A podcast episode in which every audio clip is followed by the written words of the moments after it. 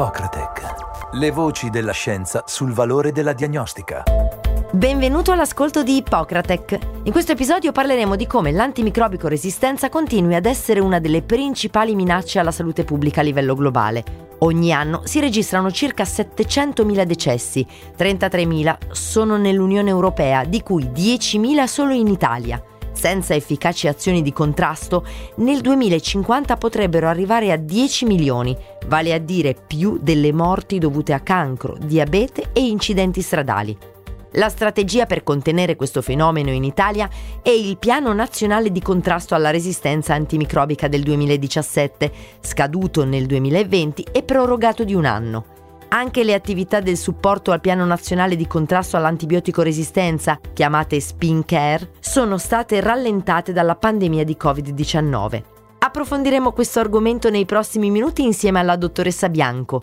Io sono Francesca Bacinotti. Daniela Bianco è partner e responsabile dell'area healthcare di European House Ambrosetti, un gruppo professionale che da oltre 15 anni sviluppa diverse tipologie di progetti per attori pubblici e privati dell'ecosistema della salute. Dottoressa Bianco, benvenuta ad Ippocratec. Grazie dell'invito. Dottoressa Bianco, quale ruolo stanno avendo le strategie di contrasto alla resistenza antimicrobica nell'agenda politica italiana e nei documenti di programmazione sanitaria?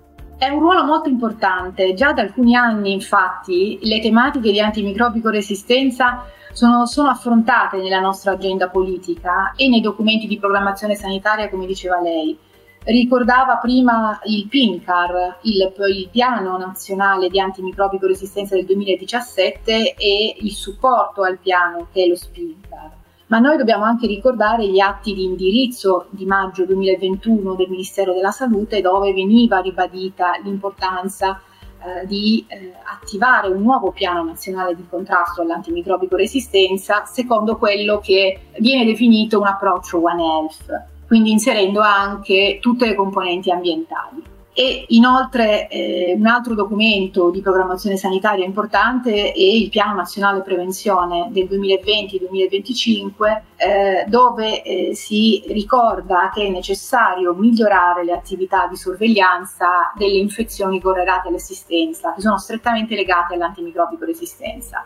Da ultimo voglio ricordare due cose, eh, i lavori del G20 che si sono conclusi a ottobre 2021 eh, e che eh, hanno parlato di antimicrobico resistenza, quindi un altro tema affrontato dai paesi del G20 e il piano nazionale di ripresa e resilienza che pur non avendo un punto specifico sull'antimicrobico resistenza prevede però un piano straordinario di formazione sulle infezioni ospedaliere. Nel 2021 The European House Ambrosetti ha approfondito il tema del valore dell'innovazione della diagnostica nel contrasto della resistenza antimicrobica attraverso la realizzazione di un evento a luglio e l'elaborazione di un white paper.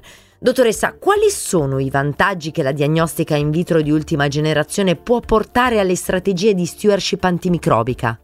I vantaggi della diagnostica in vitro sono uh, notevoli. Pensiamo per esempio che se un paziente è affetto da un'infezione batterica o virale, la diagnostica in vitro ci può dare risposta, quindi ci può confermare o meno la diagnosi. Ci può dire quale tipo di batteri causano l'infezione, ci può dire se questi batteri sono resistenti ad uno specifico antibiotico, quindi ci può aiutare anche nel trattamento e ci può dire a quali antibiotici quindi sono sensibili. Questo quindi ci consente di avere eh, un trattamento delle infezioni eh, antibiotico resistente sicuramente più efficace e quindi ricorrere maggiormente a dispositivi di diagnostica in vitro, soprattutto quelli di ultima generazione più innovativi, ci consente di contribuire a combattere la lotta all'antimicrobico resistenza e soprattutto a, a dare eh, i trattamenti più adeguati, le terapie più mirate ai pazienti. Questo approccio si chiama approccio sindromico perché ci consente di testare in modo simultaneo più patogeni. E secondo lei, dottoressa Bianco, quali sono le barriere più importanti che limitano l'accesso dei pazienti alla diagnostica più innovativa, come ad esempio quella molecolare rapida sindromica? Beh, ci sono molte ragioni, ci sono alcune ragioni culturali, sicuramente è necessaria una maggiore consapevolezza di tutti sulle opportunità delle innovazioni tecnologiche in questo settore C'è però anche un tema di eh, problemi di visioni parziali, delle visioni a silos delle risorse e dei benefici che l'utilizzo di queste innovazioni consentono. Noi pensiamo per esempio ai benefici legati all'utilizzo dei test diagnostici, è chiaro che ricadono anche in, altre, in altri ambiti, non ricadono solo sul laboratorio di diagnostica che effettua la diagnosi. Per cui da questo punto di vista il superamento di alcune logiche di budget a silos nell'allocazione delle risorse è un ostacolo principale. Poi c'è anche un tema di eh, utilizzo di modelli adeguati che possano cogliere il valore eh, di queste terapie innovative, quindi considerando per esempio la riduzione delle degenze ospedaliere piuttosto che eh, il decorso eh, molto più semplice anche per i pazienti che possono avere una, uh, una remissione delle patologie molto più veloce. Quindi è necessario lavorare anche sui modelli di valutazione per facilitare l'accesso e l'introduzione di queste eh, nuove tecnologie.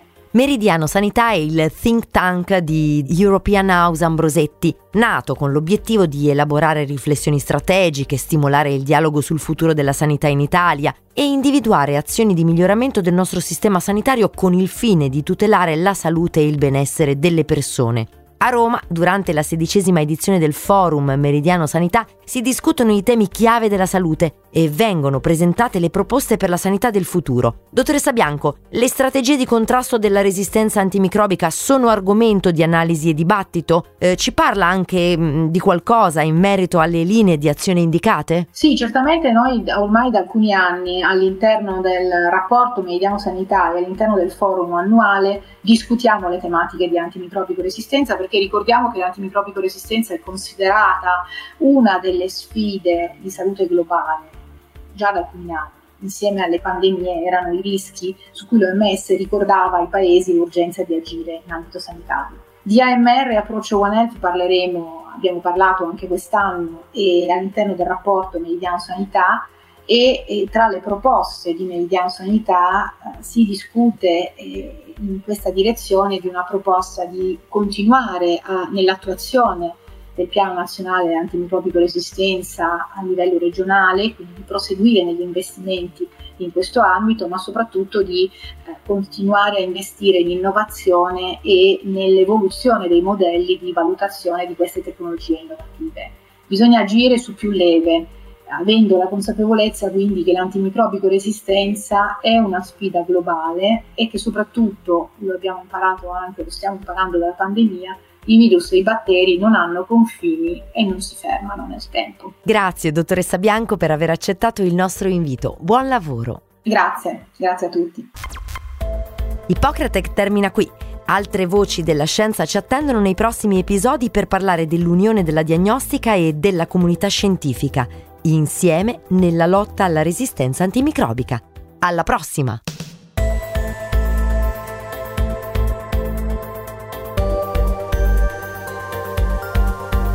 Ippocratec. Le voci della scienza sul valore della diagnostica.